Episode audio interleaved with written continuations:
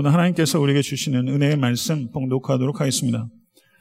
출애굽기 33장 12절부터 18절의 말씀입니다.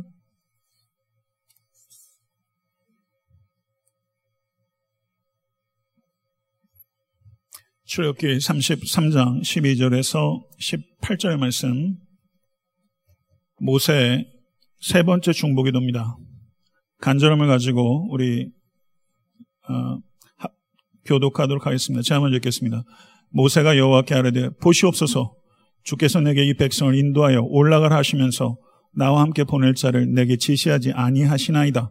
주께서 전에 말씀하시기를 나는 이름으로도 너를 알고 너도 내 앞에 은총을 입었다 하셨사온즉 내가 참으로 주의 목전에 은총을 싸우면 원하건대 주의 길을 내게 보이사 내게 주를 알리시고 나로 주의 목전에 은총을 입게 하시며 이 족속을 주의 백성으로 여기소서 여호와께서 이르시되 내가 친히 가리라 내가 너를 쉬게 하리라 모세가 여호와께 아뢰되 주께서 친히 가지 아니하시려거든 우리를 이곳에서 올려 보내지 마옵소서 나와 주의 백성이 주의 목전에 은총을 입은 줄을 무엇으로 알리이까? 주께서 우리와 함께 행하심으로 나와 주의 백성을 천하 중에 만민 중에 구별하심이 아니니까.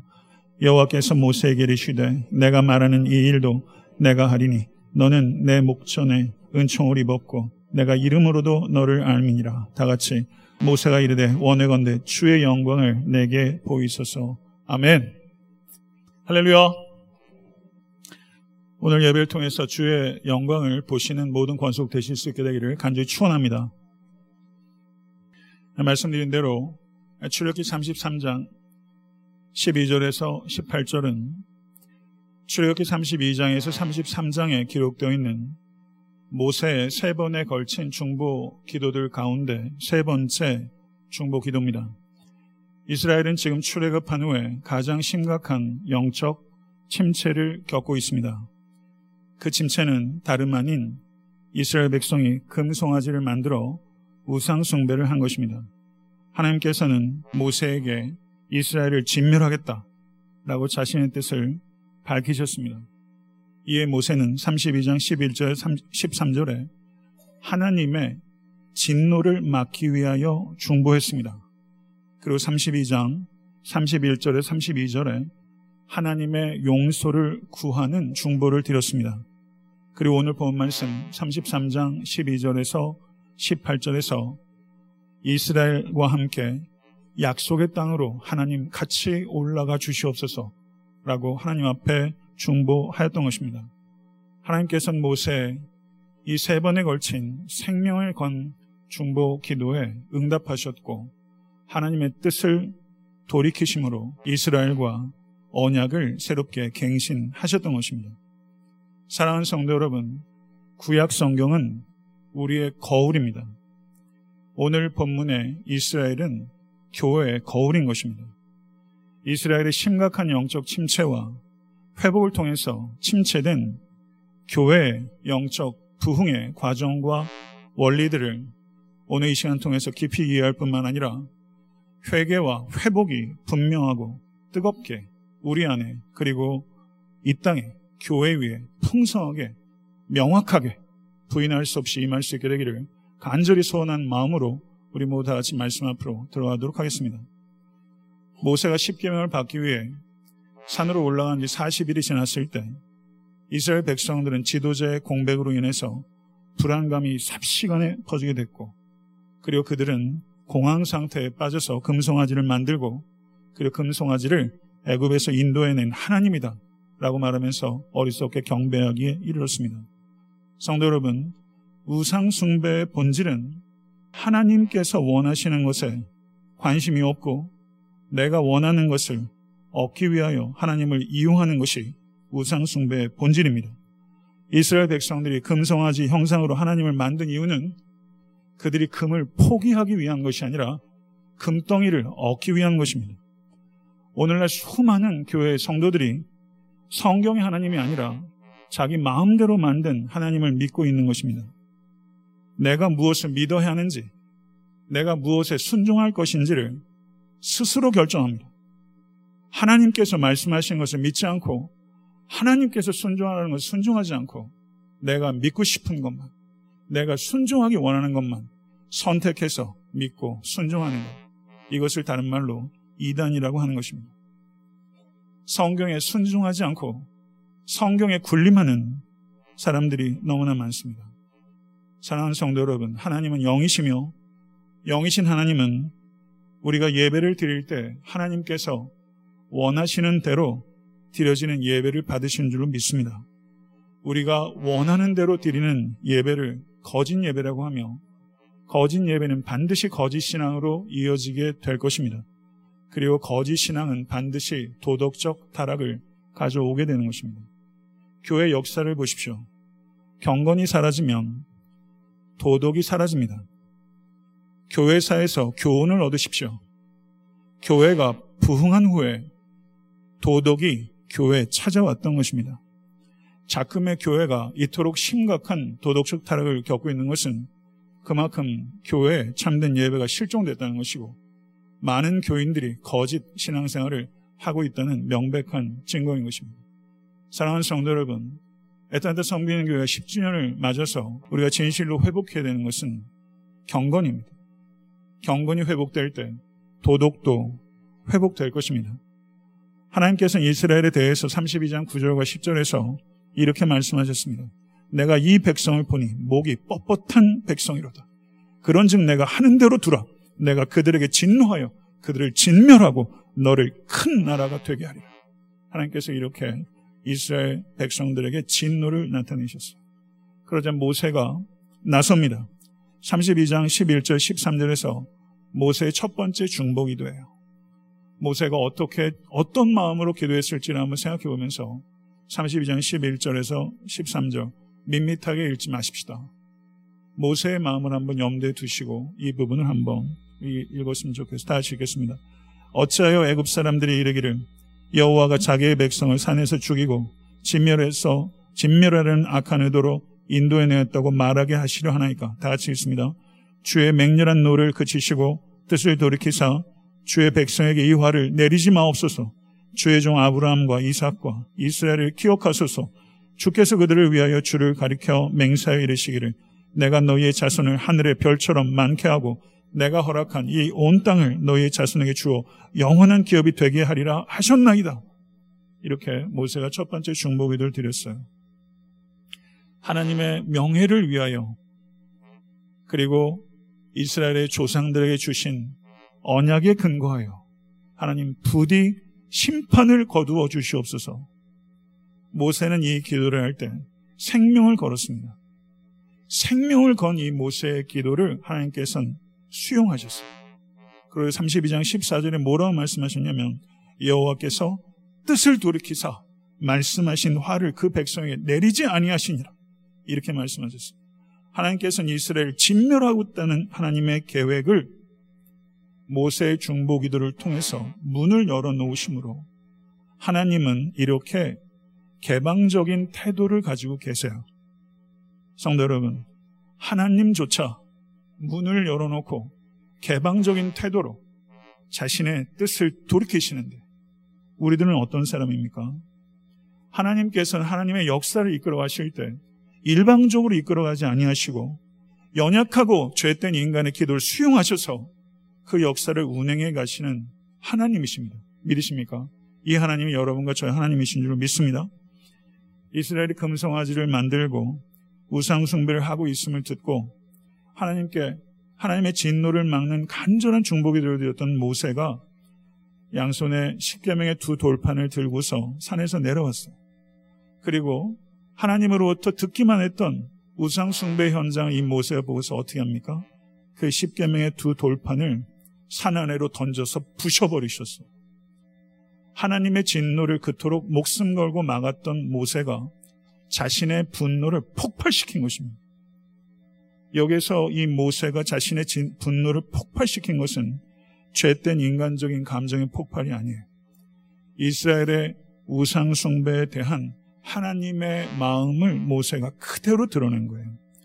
여기에서 사랑하는 성도 여러분, 여러분과 저는 중보자 모세의 마음을 이해해야 될 필요가 있습니다. 중보자 모세는 하나님과 이스라엘 백성 사이에 서 있어요. 이 중보자는 이스라엘의 대변자로서 하나님께는 이스라엘의 용서를 간구했고 그리고 이스라엘 백성을 향해서는 하나님의 대변자로서 이스라엘 백성에게 하나님의 진노를 표현한 거예요. 이게 중보자예요. 31절부터 32절의 모세 두 번째 기도입니다. 제가 읽겠습니다. 슬프도소이다. 이 백성이 자기들을 위하여 금신을 만들어 싸우니 큰 죄를 범하였나이다. 그러나 이제 그들의 죄를 사하시옵소서. 그렇지 아니하시면 원하건대 주께서 기록하신 책에서 내 이름을 치워버려 주옵소서.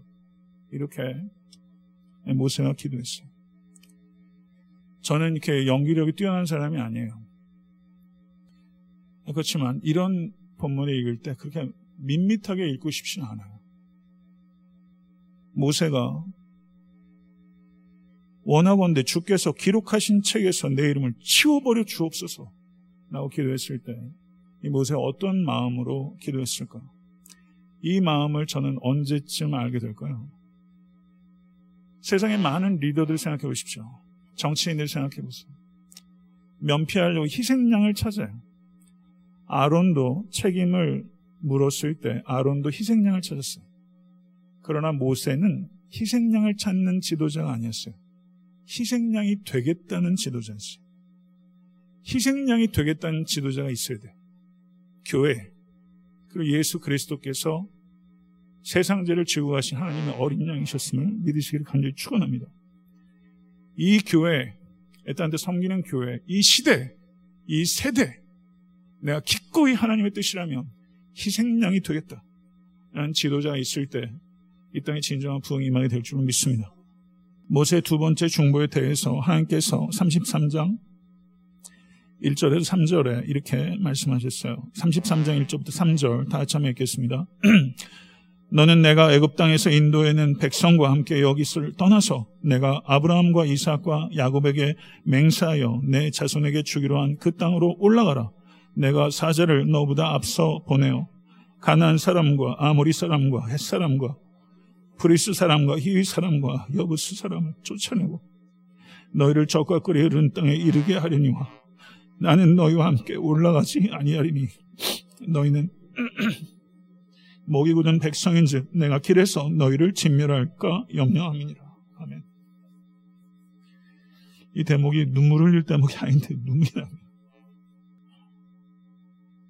사주를 보니까 하나님의 응답에 대한 이스라엘 백성들의 반응이 기록되어 있습니다. 사주는 한번 보시죠. 백성이 이 준엄한 말씀을 듣고 슬퍼하며 한 사람도 자기의 몸을 단장하지 아니하니 이렇게 말했어요. 이스라엘 백성들은 갑자기 깨달았어요. 뭐가 문제인지를 발견했어요. 하나님께서 함께 하시지 않는 것이 가장 심각한 문제라는 것을 깨달은 것입니다. 하나님께서 함께 하시지 않으면 적과 꿀이 흐르는 땅에 이른들 아무 소용이 없다. 아무 의미가 없다. 이것을 이스라엘 백성들이 깨달은 것입니다.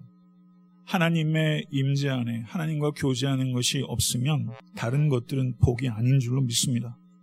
사랑하는 성도 여러분, 그 무엇과도 비교할 수 없는 것, 하나님께서 우리와 함께 하신다는 것입니다. 사랑하는 성도 여러분, 어떠한 삶의 성공도 하나님의 부재를 보상할 수 있는 것은 없습니다. 부흥은 하나님을 떠나서는 그 어떤 것도 기쁨이 되지 못하며 그 어떤 것도 의미가 되지 못한다는 것을 진실로 깨닫는 것인 줄 믿습니다. 사랑하는 성도 여러분, 그러나 정직하게 우리를 한번 나를 한번 되돌아볼 수 있으면 좋겠습니다. 뭐가 잘못됐는지, 우리가 뭐가 잘못됐는지, 이 시대가 뭐가 잘못됐는지, 우리는 이 상황의 심각성을 깨달아야 합니다. 사랑하는 성도 여러분, 지난 10년 동안 하나님께서 에탄데 섬기는 교회에 많은 성도들을 보내주셨어요. 아주 예외적인 일에 교회 재정도 좋게 100배 이상은 늘었을 겁니다. 사역도 비교적 활발하게 진행되고 있는 것처럼 보여요. 지역사회 좋은 소문도 났대요. 많은 일들이 훌륭하게 진행되고 있는 것처럼 보여요. 그렇지만 그것이 하나님께서 우리 안에 계신가 하는 명확한 증거인가 하는 것은 물어야 된다고 저는 생각합니다. 하나님께서 여러분 안에 계십니까? 하나님께서 우리 교회 안에 계시기를 바랍니다. 이것을 진실로 묻고 또 묻는 것은 굉장히 중요하고 겸손한 기도를 생각합니다. 하나님께서 우리 가운데 계시를 간절히 소원합니다. 5절을 보게 되면요. 하나님께서 너희는 장신구를 떼어내라. 그리하면 내가 너희에게 어떻게 할 것인지를 정하겠노라. 라고 말씀했습니다. 장신구는 이스라엘 백성들이 출애굽할 때 이스라엘 백성들로부터 하나님께서 얻게 하신 거예요. 이스라엘 백성들이 애굽 사람들로부터 얻은 것을 하나님께서 이스라엘 백성들로부터 뺏으시는 거예요. 이 장신구로 이스라엘 백성들이 금송아지를 만들었습니다. 하나님께서 주신 것으로 최악의 짓을 한 거예요. 하나님께서 주신 축복으로 우리가 최악의 것을 할 수 있다는 것을 경계하시고 사랑하는 성도 여러분 축복이 아니라 축복하신 하나님을 사랑하시는 우리 모두가 될 수 있게 되기를 간절히 축원합니다. 여러분과 저에게도 우리가 반드시 떼어내야 될 장신구가 있습니다. 그 장신구 자체가 해롭지 않고 악하지 않은 거라 할지라도 하나님과의 관계를 가로막을 수 있다면 여러분 그 장신구 떼야 합니다. 한 사람도 그 장신구를 떼어내는 일과 무관한 사람은 없습니다. 역사상 있었던 모든 부흥은 반드시 떼어내는 것에서부터 시작된 것입니다. 부디 한 사람도 예외 없이 떼어낼 것들을 떼어내는 결단의 시간 될 수 있게 되기를 우리 예수 그리스도는 간절히 축원합니다. 7절의 말씀을 보세요. 모세가 진 밖으로 멀리 떠나서 회막을 세웠다라고 말합니다. 하나님께서 더 이상 동행하지 않겠다라고 말씀하셨을 때 이스라엘은 실패했습니다. 그리고 장신구를 떼어버리며 회개했습니다. 그렇지만 그것으로 충분하지 않습니다. 모세는 기도의 처소를 진 밖에 세웠습니다. 기도의 장막을, 회막을 진 중에 세우지 않았습니다. 왜냐하면 이스라엘 진중은 죄로 오염됐기 때문입니다. 구별된 기도의 자리로 나아가만 했던 것입니다. 사랑하는 성도 여러분, 조용히 진 밖으로 나가 구별되게 기도하는 사람, 그 사람을 통해서 부흥은 불이 붙었습니다. 모세는 거창하게 선언하지 않았습니다. 요란하게 광고하지 않았습니다. 어쩌면 개인적으로 조용한 기도의 자리로 나아갔던 것입니다. 확실히 교회 역사를 되돌아보면 부흥의 불길은 조직을 통해서 임한 적이 한 번도 없습니다. 진 밖으로 조용히 나가 기도하는 사람을 통해서 부흥의 불길이 타올랐던 것입니다.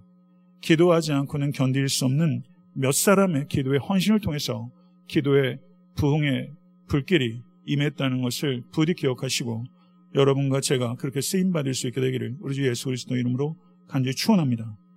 7절 중반절을 한번 보시죠. 거기를 보게 되면 여호와를 악모하는 자는 다 진 바깥 회막으로 나아가며라고 언급하고 있습니다.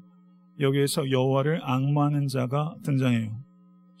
여호와를 악모한다라는 것은 여호와께 시선을 고정한다라는 뜻입니다. 시편 41편 1절에서 2절에 익명의 시편 기자는 하나님이여 사슴이 시냇물을 찾기에 갈급함 같이 내 영혼이 주를 찾기에 갈급하나이다. 내 영혼이 하나님 곧 살아계시는 하나님을 갈망하느니 내가 어느 때에 나아가서 하나님의 얼굴을 배울까? 라고 말하면서 시편 기자는 살아계신 하나님에 대한 갈망을 뜨겁게 표현했습니다.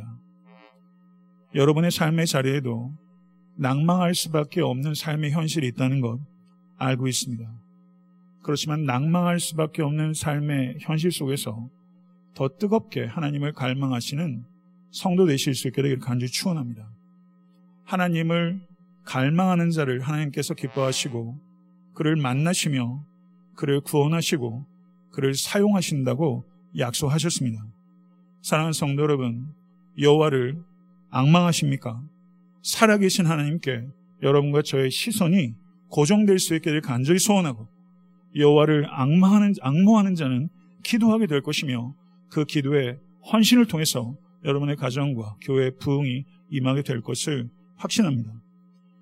이렇게 기도할 때 9절과 10절의 말씀을 보게 되면 여호와의 구름이 내려왔다라고 말하고 있습니다. 하나님께서 이스라엘과 동행하지 않겠다라고 말씀하셨기 때문에 이 여호와의 구름이 진을 떠났었는데 모세와 여호와를 악모하는 자가 기도할 때 구름 기둥이 가시적으로 다시 돌아온 것입니다. 우리에게도 혹시 사라져버린 것이 있지는 않습니까? 구름 기둥이 사라졌다가 다시 돌아오는 역사가 일어났던 것처럼 여러분의 개인의 삶에도 이 교회에도 사라졌던 것이 다시 돌아오는 역사가 경험될 수 있게 되기를 간절히 소원합니다. 11절 말씀을 보게 되면 여호와 하나님께서 친구와 이야기함 같이 모세와 대면하여 말씀하셨다는 놀라운 진술을 하고 있습니다. 하나님께 쓰임 받는 가장 위대한 사람들의 특징은 그 사람의 능력이 아니라 그 사람과 하나님과의 친밀함이라는 것을 기억하실 수 있게 되기를 바랍니다. 성도 여러분, 진실로 하나님과 친밀한 관계를 누리고 계십니까?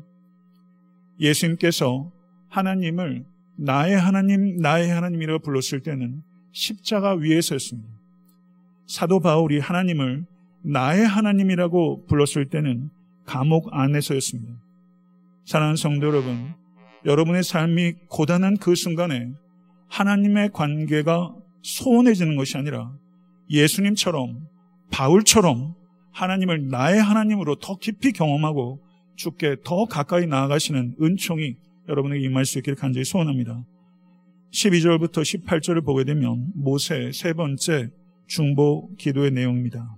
모세는 보시옵소서라고 시작합니다. 담대하게 시작하고 있는 것입니다.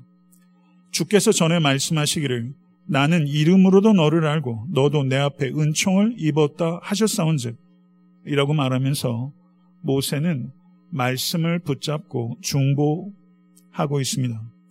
느에미아도 느에미아 1장 9절을 보게 되면 만일 내게로 돌아와 내 계명을 지켜 행하면 너의 쫓긴 자가 하늘 끝에 있을지라도 내가 거기로부터 그들을 모아 내 이름을 두려고 택한 곳에 돌아오게 하리라 하신 말씀을 이제 청하건대 기억하옵소서 라고 말하면서 느에미아도 신명기의 말씀을 인용하고 그 말씀을 이제 청하건대 기억하옵소서라고 기도하고 있는 것입니다. 성도 여러분, 하나님의 말씀을 주야로 묵상하는 것이 복인 줄로 믿습니다. 그 말씀을 붙잡고 기도를 쌓으시는 성도가 되십시오. 하나님께서 주신 약속의 말씀을 잊지 아니하시고 기억하시고 하나님께서 들으시고 반드시 성취해 주실 것을 믿으실 수 있게 간절히 추원합니다. 13절을 보시게 되면 모세가 이렇게 기도합니다. 13절 말씀을 다 같이 한번 읽어보도록 하겠습니다. 내가 참으로 주의 목전에 은총을 입어 싸우면 원하건대 주의 길을 내게 보이사 내게 주를 알리시고 나로 주의 목전에 은총을 입게 하시며 이 족속을 주의 백성으로 여기소서. 아멘. 제 개인적으로는 모세의 중보기도 중에서 이 부분이 특별히 제게 마음에 와 닿았는데요. 여기서 모세가 하나님께 두 가지를 특별히 간구해요. 원하건대 주의 길을 내게 보여주시옵소서. 주의 길이 뭐죠? 주의 목적과 계획입니다. 여러분, 제가 진지하게 한번 여러분에게 묻겠습니다. 여러분, 주의 길을 보여주시옵소서. 이렇게 정말 기도하고 계십니까? 주의 계획과 목적을 내게 보여주시옵소서. 이 기도를 정말 드리고 계십니까? 나를 향한, 이 교회를 향한, 이 시대를 향한 주의 길을 내게 보여주시옵소서. 라고 기도하는 사람이 많겠습니까? 성도 여러분, 부디 주의 길을 내게 보여주시옵소서. 라는 이 기도가 우리에게 회복될 수 있게 되길 간절히 바랍니다. 그리고 모세가 또 이렇게 기도했어요. 내게 주를 알리시고 라고 기도했어요. 내게 주를 알려주시옵소서. 바로 앞에 내용이 뭐예요? 모세가 하나님과 친구처럼 대면해서 대화했다. 모세는 하나님을 아는 사람이라고 할 수 있죠. 우리보다 월등히 하나님을 아는 사람이에요. 그런데 모세는요, 그것으로 만족하지 않아요. 주를 내게 알려주옵소서. 모세는 하나님만으로 만족하는 사람이에요. 그런데 하나님을 아는 지식에 있어서는 만족을 모르는 사람이에요. 하나님을 더 많이 알고 싶어 하고 하나님을 더 깊이 알고 싶어요. 성도 여러분, 또 묻습니다. 하나님을 알고 계십니까? 하나님을 정말 알고 계시다는 증거는 하나님을 더 알고 싶은 마음에 불을 붙이는 거예요. 여러분과 제가 하나님을 더 깊이 그리고 더 뜨겁게 더 많이 사랑하게 해달라고 알게 해달라고 기도하는 기도의 사람 될 수 있게 간절히 축원합니다. 성도 여러분, 뭐 여름 휴가에 플로리다를 뭐 아이들 키우는 부모들은 많이 가고 저도 어디 갈 데가 별로 마땅치 않으니까 뭐 맨날 이제 플로리다. 플로리다 가서 애들을 물가에 첨벙거리고 노는 것 보는 게 늙은 아빠의 큰 기쁨입니다. 그런데 첨벙거리는 아이들을 한번 생각해 보세요. 아이들이 해변가에서 놀아요. 얕은 물에서 놀아요. 이 아이들이 대양을 압니까? 대양. 바다를 알아요? 몰라요. 바닷가에서 첨벙거리고 있어요. 전 모세가 주를 알게 해달라고 하는 기도는 모세라는 아이가 그런 마음으로 대양과 같은 하나님을 알게 해달라고 기도하는 것이다. 전 그렇게 이해가 돼요. 하나님을 더 알고 싶어 하는 이 마음에 대해서 하나님께서 14절에 이렇게 말씀하셨습니다. 14절 한번 보시기 바랍니다. 내가 친히 가리라. 내가 너를 쉬게 하리라. 그러나 모세는 이스라엘을 주의 백성으로 여겨달라고 요청합니다. 15절과 16절의 말씀을 한번 읽어보겠습니다. 제가 읽겠습니다. 주께서 친히 가지 아니하시려거든 우리를 이것으로 올려 보내지 마옵소서. 나와 주의 백성이 주의 목전에 은총 입은 줄을 무엇으로 알리까? 주께서 우리와 함께 행하심으로 나, 나와 주의 백성을 천하 만민 중에 구별하심이 아니니까 이렇게 말하고 있습니다. 여기서 모세는 나와 주의 백성을 연결하고 있어요. 나와 주의 백성. 이게 리더입니다. 나와 이스라엘 백성을 분리할 수 없습니다. 나와 이스라엘 백성은 한 몸입니다. 우리는 결코 분리될 수 없습니다. 이렇게 모세가 말을 하고 있는 거예요. 이런 리더가 필요합니다. 사랑하는 성도 여러분, 부흥은 하나님의 능력이 나타나지 않으면 우리는 아무것도 아닌 존재이며 우리는 우리의 능력은 아무것도 아니라는 것을 철저히 깨닫는 것이 부흥입니다. 사랑하는 성도 여러분, 주께서 함께 하시지 않으면 나는 한 걸음도 옮기지 않겠습니다. 이 마음이 여러분과 저에게 있어야 될 줄로 믿습니다. 성도 여러분, 우리가 스스로 해야 될 일도 있고 스스로 할 수 있는 일도 있습니다. 그러나 우리가 스스로 하는 일들을 통해서 우리가 다른 백성들과 구분되지는 않습니다. 성도 여러분, 지금 여기에서 모세는 이 백성이 하나님의 백성이라는 것을 구별하여 주시옵소서라고 말하면서 하나님만이 하실 수 있는 일들을 우리가 경험하게 하여 주시옵소서. 그래서 이 백성이 다른 백성과는 다른 백성이라는 것을 나타내 주시옵소서. 명명백백하게 나타내소서라고 기도하고 있는 것입니다. 성도 여러분, 교회와 세상의 기관과 종교와 구별되는 유일무이한 특징이 무엇입니까? 교회가 세상과 갈수록 구별이 되지 않고 있습니다. 우리는 이 모세의 기도를 배워야 합니다.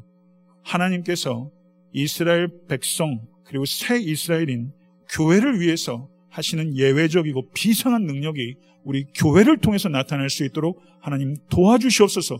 이 기도가 여러분과 저의 기도와 응답이 될 수 있게 간절히 축원합니다. 모세의 요구에 대해서 하나님께서 이렇게 대답하셨어요. 내가 말하는 이 일도 내가 하리니 라고 말씀하셨습니다. 모세는 좀 더, 좀 더 하면서 기도를 확장시키고 있어요. 그때마다 하나님께서는 질질 끌려가시는 것처럼 모세에게 응답해 주십니다. 하나님께서 모세의 중보 기도를 기쁘게 연락하셨어요. 그리고 모세가 제일 마지막으로 18절에 이렇게 기도했어요. 주의 영광을 내게 보이소서라고 기도했던 것입니다. 부흥의 목적은 주의 영광입니다. 여러분과 저의 삶의 목적도 주의 영광일 수 있기를 간절히 축원합니다. 이 마지막 주의 영광을 내게 보이소서라는 이 모세의 마지막 기도에 하나님께서는 19절에서 23절에 응답하셨어요. 거기 하나님께서 잘 아시는 대로 모세 앞으로 지나가셨고 모세가 하나님의 얼굴은 보지 못했고 지나가신 후에 하나님의 등을 보았습니다. 놀라운 일입니다. 그러나 성도 여러분, 구약의 성도는 복음을 내다보았지만 신약의 성도인 우리들은 복음을 뒤돌아보는 것입니다. 복음의 성취를 내다본 구약의 성도들과 우리는 복음의 성취가 이루어진 것을 뒤돌아보는 신약의 성도라는 것입니다. 사랑하는 성도 여러분, 요한복음 1장 18절에 본래 하나님을 본 사람이 없으되 아버지 품 속에 있는 독생하신 하나님이 나타나셨느니라. 믿으십니까? 사랑하는 성도 여러분, 하나님께서는 모세 앞을 지나가셨는데 하나님께서 성육신하셔서 우리 앞을 지나가신 정도가 아니라 우리 가운데 들어오셔서 우리 가운데 사시고 그리고 부활 승천하셔서 또 다른 보혜사를 우리 가운데 부어주셔서 세상 끝날까지 너희와 항상 함께 있으리라 주님께서 약속하신 것입니다. 믿으십니까? 이것을 진실로 믿는 여러분과 저야 될수 간절히 소원합니다. 주의 영광을 내게 보이소서라고 모세가 기도했던 것처럼 우리는 그 이상으로 주의 영광이 이 교회를 통해서 나타날 수 있도록 역사해 주시옵소서. 이와 같이 뜨거운 기도가 여러분과 저의 기도가 되어야 될 줄 믿습니다. 부흥은 무엇입니까? 하나님의 영광이 나타나는 것입니다. 하나님의 영광이 필생의 목표입니다. 이 하나님의 영광의 골모라는 성도와 교회가 될 수 있게 간절히 소원합니다. 그럴 때 우리의 문제들은 해결되는 거예요. 부흥이 사랑하는 성도 여러분, 하나님의 영광이 나타나는 그것이 우리의 논리에 부흥을 위해서 은혜를 구하시고 그리고 은혜에 합당한 성도 될 수 있게 간절히 축원합니다. 말씀을 맺겠습니다. 이스라엘의 최악의 영적 침체를 극복하고 새로운 부흥을 경험한 과정을 우리는 거울 삼아 여러분의 삶에 이 교회 위에 이 땅에 부흥이 임하기를 우리는 골몰해야 합니다. 우리가 부흥을 그토록 갈망해야 되는 이유는 교회가 부흥이 없이는 이 땅에 소망이 없기 때문입니다. 영적 타락과 영적 기근의 시대를 살아가고 있는데 우리가 10주년이 되었어요. 우리는 참된 부흥의 의미를 더 깊이 이해해야 될 필요가 있고 이 부흥이 여러분 개인과 이 교회 경험되어야 되고 이 부흥은 우리만을 위한 부흥이 아니라 나누어지는 복음이 되어야 될 줄로 믿습니다. 부디 여러분과 제가 이 시대의 심각성을 깨달을 수 있기를 간절히 바라고 이스라엘 백성들이 그 준엄한 말씀에 슬퍼했던 것처럼 우리에게 경건한 슬픔이 회복될 수 있게 간절히 소원하고 여러분과 하나님의 관계를 방해하는 어떠한 장신구를 할지라도 그것이 아무리 고귀한 것이라 할지라도 하나님과의 관계가 방해가 된다면 그 장신구 떼십시오. 여호 하나님께 여러분의 시선을 부디 고정하십시오. 그리고 오염된 세상 밖으로 나가십시오. 그리고 그곳에서 거룩한 기도의 진을 쌓는 성도가 되십시오. 나의 길이 아니라 주의 길을 보여달라고 기도하고 하나님을 아는 것은 도무지 만족을 모르는 모세와 같은 사람이 되기를 위해 기도합니다. 하나님께서 함께 하시지 않으면 적과 꿀이 흐르는 가나안 땅은 아무것도 아니라는 것을 우리는 기억해야 될 것입니다. 우리의 능력이 아니라 하나님의 능력을 통해서 우리는 구별된 성도입니다. 사라졌던 구름이 돌아오는 역사가 나타나게 되기를 하나님의 영광이 이곳에 그리고 이 땅에 가득하게 되기를 영적 침체가 극복되고 도덕적 타락이 치유되는 역사가 이 땅에 부디 일어날 수 있게 되기를 간절히 기도해야 합니다. 그리고 그렇게 기도할 때 우리 각자의 삶이 애타한테 섬기는 교회가 그 기도에 응답이 되겠다는 책임의식과 역사의식을 가지고 기도만 하고 팽개쳐버리는 것이 아니라 우리가 뜨겁게 이 땅에 부흥을 위해서 기도하고 여러분 개개인의 삶과 목사인 저의 삶과 애타한테 섬기는 교회의 역사가 우리의 기도에 응답이 되겠다는 책임의식을 가지고 이 땅을 변혁시키는 일에 애타한테 섬기는 교회가 쓰임받게 되기를 간절히 소원하고 그렇게 될 줄로 믿습니다. 제가 이렇게 목소리 크게 하는 사람이 아닌데. 그죠? 네. 기도했으면 좋겠어요. 성도 여러분, 우리가 불을 좀 구했으면 좋겠습니다. 진리는 우리를 뜨겁게 하는데요. 이 강대상에서 진리를 선포하려고 저는 제 나름대로는 최선을 노력하는데 성도 여러분 진리로 부디 뜨거우십시오. 경건한 슬픔이 회복되는 여러분과 제가 될 수 간절히 축원합니다. 회개에서부터 부흥이 시작되는 것입니다. 떼어내십시오. 그리고 하나님과 함께 동행하시고 올라가시는 모든 성도 되실 수 간절히 축원하고 이제에 특별히 병중에 있는 성도 낫게 될 줄로 믿습니다. 주님 꼭 붙잡으시길 간절히 바라고 모든 것들이 회복되고 치유되고 구름이 되돌아오는 역사가 여러분의 가정과 자녀들을 위해 사업이 여러분의 관계 속에 구름이 되돌아오는 역사가 일어나게 되기를 간절히 소원합니다. 기도하겠습니다.